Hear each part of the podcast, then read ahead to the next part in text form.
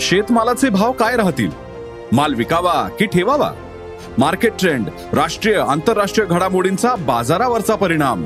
जाणून घेण्यासाठी ऐका अॅग्रोवनचं शेत मार्केट पॉडकास्ट. रोज रात्री आठ वाजता अॅग्रोवन डॉट कॉम आणि भारतातल्या सगळ्या अग्रसर पॉडकास्ट स्ट्रीमिंग प्लॅटफॉर्मवर.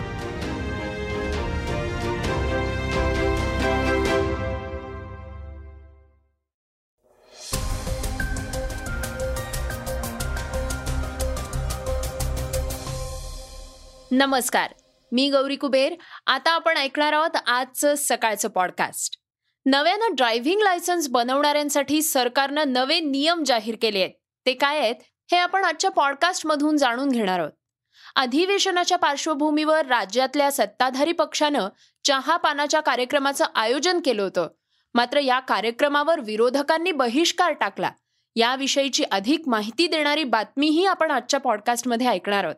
चला तर मग सुरुवात करूयात आजच्या पॉडकास्टला बंगळुरू मधल्या एका आगळ्या वेगळ्या घटनेच्या बातमीनं.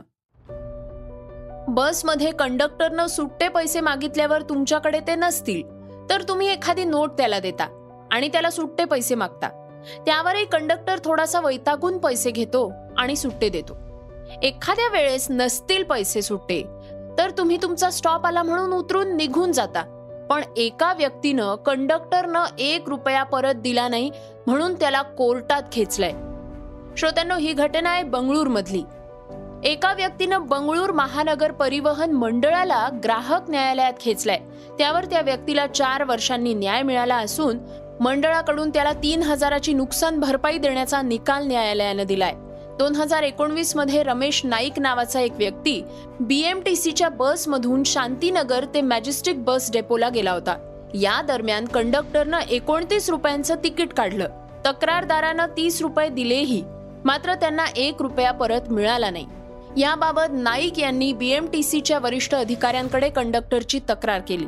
मात्र त्यांनी नाईक यांना मदत करण्याऐवजी त्यांची चेष्टा करून त्यांना पळवून लावलं. यामुळे दुखावलेल्या नाईक यांनी स्थानिक ग्राहक न्यायालयात तक्रार दाखल केली आणि पंधरा हजार रुपयांच्या नुकसान भरपाईची मागणी केली. या प्रकाराबाबत रमेशनं माध्यमांशी बोलताना सांगितलं की त्या बस प्रवासाचा मला मनस्ताप झाला. गोष्ट केवळ एक रुपया परत करण्याची नव्हती पण मी तो रुपया परत मागितल्यावर त्यानं केलेल्या गैरवर्तणुकीची होती. त्याच गोष्टीमुळे मी न्यायालयात गेलो. आता न्यायालयानं बीएमटीसीला पीडिताला तीन हजार रुपये भरपाई देण्याचे आदेश दिले आहेत. ग्राहक न्यायालयाच्या न्यायमूर्तींनी निकालात म्हटलंय की तक्रार ही क्षुल्लक स्वरूपाची आहे. परंतु बीएमटीसी बस कंडक्टरची वर्तणूक बेजबाबदार होती. एक रुपया असला तरीही त्याचे पैसे वसूल करणे हा ग्राहकाचा अधिकार आहे. ग्राहक संरक्षण कायदा एकोणीसशे शहाऐंशी मधल्या तरतुदींनुसार तो बीएमटीसी कडून योग्य नुकसान भरपाई मिळवण्याचा हकदार आहे. नाईक यांना त्यांचे सर्व पैसे पंचेचाळीस दिवसात परत देण्याचे आदेशही न्यायालयानं दिले आहेत. ड्रायव्हिंगच्या बदललेल्या नियमांविषयी आता थोडं जाणून घेऊयात. नव्यानं ड्रायव्हिंग लायसन्स बनवणाऱ्यांसाठी सरकारनं नवे नियम जाहीर केले आहेत.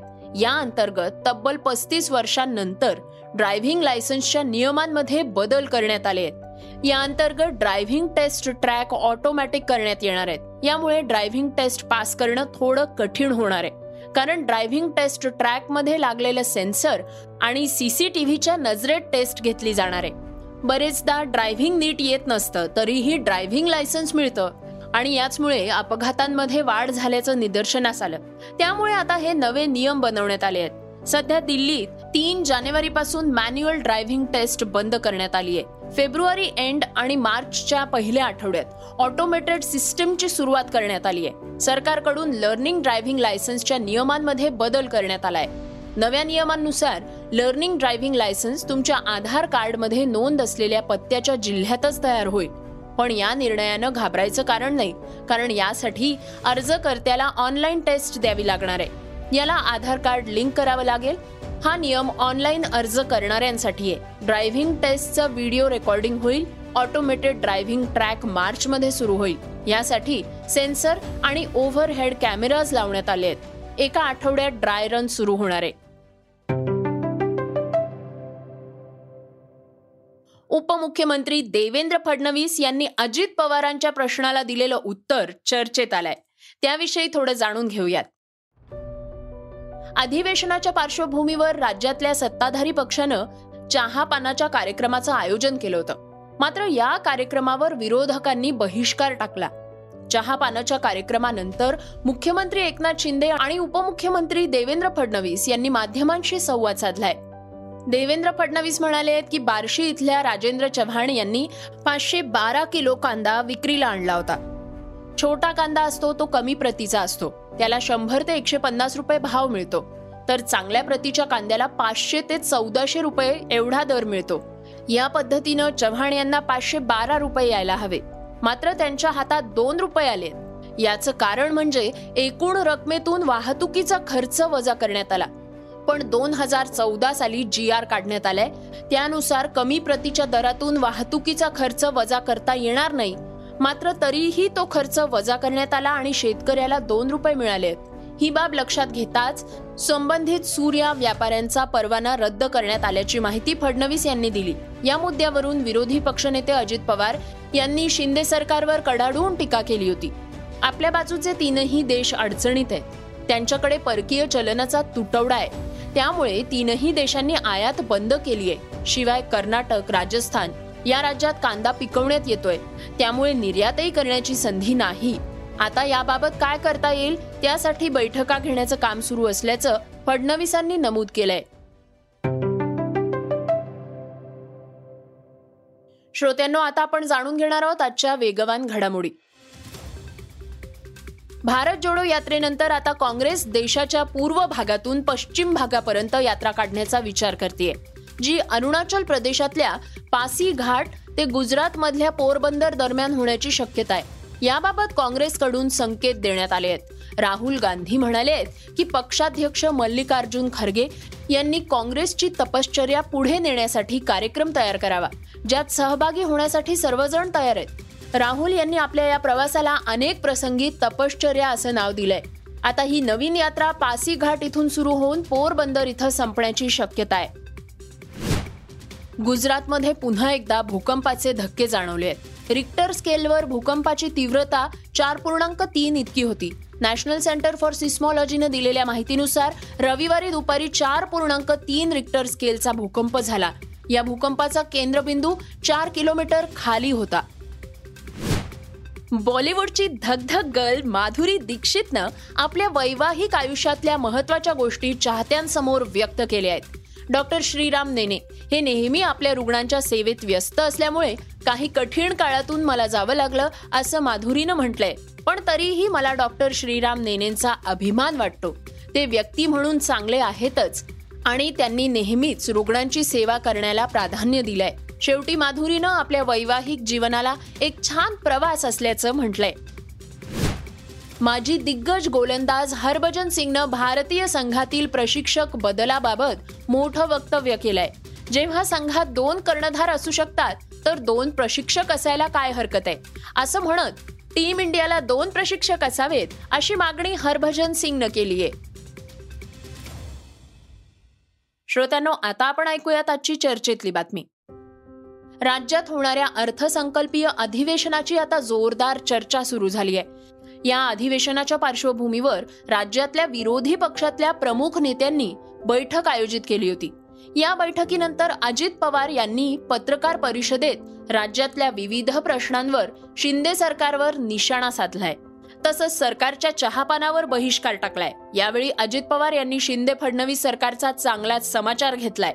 पवार म्हणाले गावोगावी होणारी अनेक कामं जिल्हा नियोजन समितीमार्फत ही यंदा झाली नाहीत. उर्वरित काळात पूर्ण होणं शक्य नाही.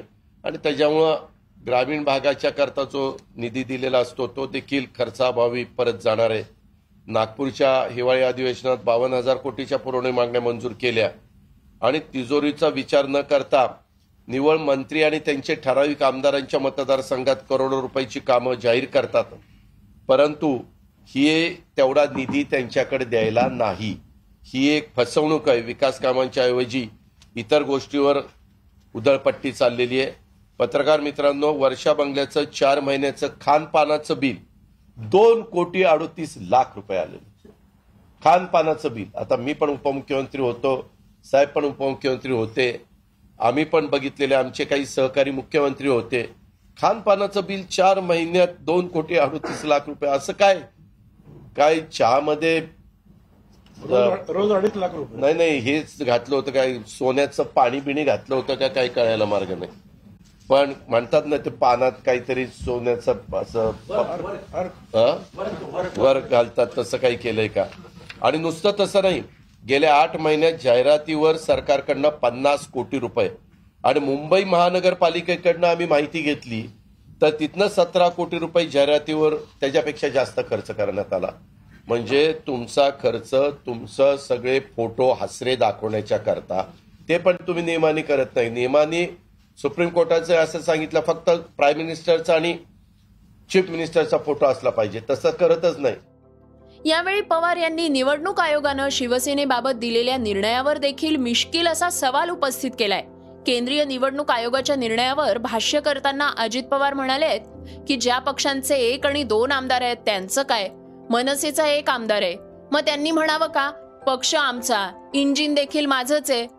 विकास कामांमध्ये राजकारण होत असल्यामुळे विकासाच्या प्रक्रियेला फटका बसलाय.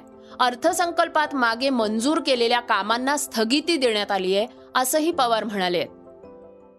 श्रोत्यांनो हे होतं सकाळचं पॉडकास्ट आजचं सकाळचं पॉडकास्ट तुम्हाला कसं वाटलं हे आम्हाला नक्की सांगा. श्रोत्यांनो आता यूट्यूबवर देखील तुम्ही सकाळचं पॉडकास्ट ऐकू शकता. आणि या माध्यमातून तुमच्या प्रतिक्रिया तुमच्या सूचना आमच्यापर्यंत नक्की पोचवा. आणि सगळ्यात महत्त्वाचं म्हणजे सकाळचं हे पॉडकास्ट तुमच्या मित्रांना आणि कुटुंबियांना नक्की शेअर करा. तर आपण आता उद्या पुन्हा भेटूयात. धन्यवाद. Research and script Yugandhar Tajane Neelam Pawar. वाचा बघा आणि आता ऐका आणखी बातम्या. ई सकाळ डॉट कॉम वर. तुम्ही हा पॉडकास्ट ई सकाळच्या वेबसाईट आणि ऍप वर सुद्धा ऐकू शकता. विसरू नका. या पॉडकास्टला आपल्या आवडीच्या पॉडकास्ट ॲपवर सबस्क्राईब किंवा फॉलो करायला.